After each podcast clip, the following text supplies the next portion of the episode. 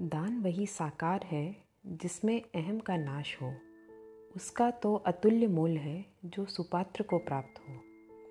नमस्कार श्रोतागण, उपाख्यान की नई कड़ी में आप सबका दिल से स्वागत है और हृदय से आभार हमें सुनने और सराहने के लिए।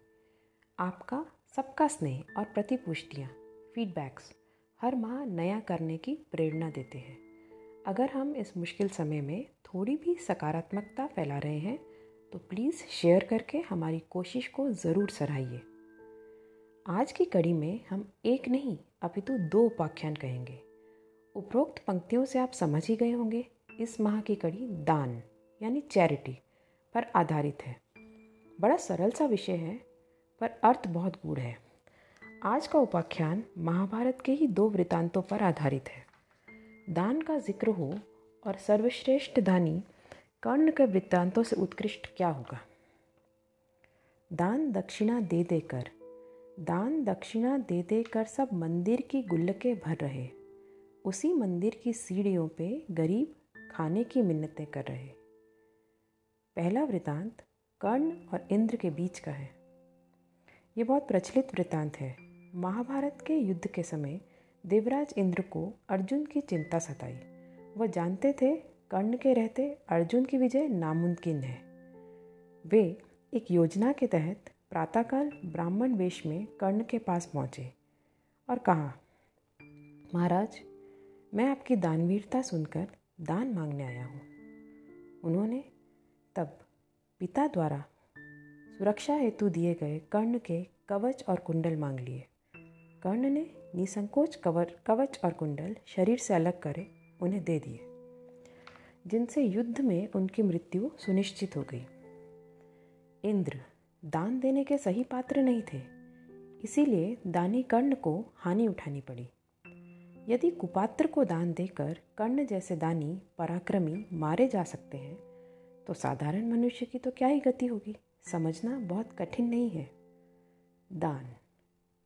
दान माने फेंकना नहीं, बोना। समाज के धरातल पर एक प्रकार की खेती, जो परिपक्व मैच्योर होकर समाज की उन्नति और विकास में सहायक हो, ना कि आडंबर का ज़रिया बन जाए। अगर खेती की फ़सल गलत हुई तो परिणाम भी गलत ही होंगे। इस विषय में और स्पष्टता लाने के लिए यह दूसरा वृतांत जो कर्ण और भगवान श्री कृष्ण का उपाख्यान है।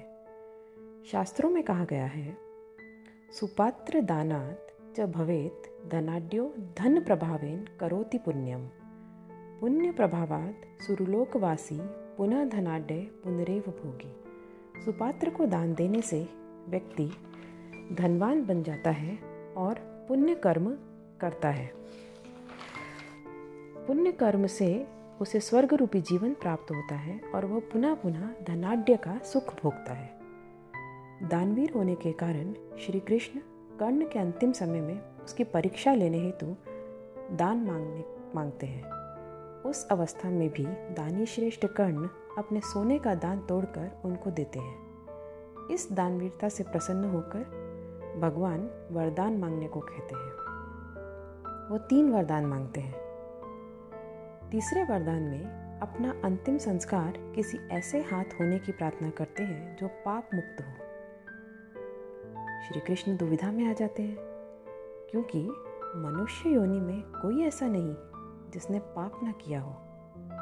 लेकिन वरदान की वचनबद्धता के कारण कर्ण का अंतिम संस्कार भगवान खुद करते हैं।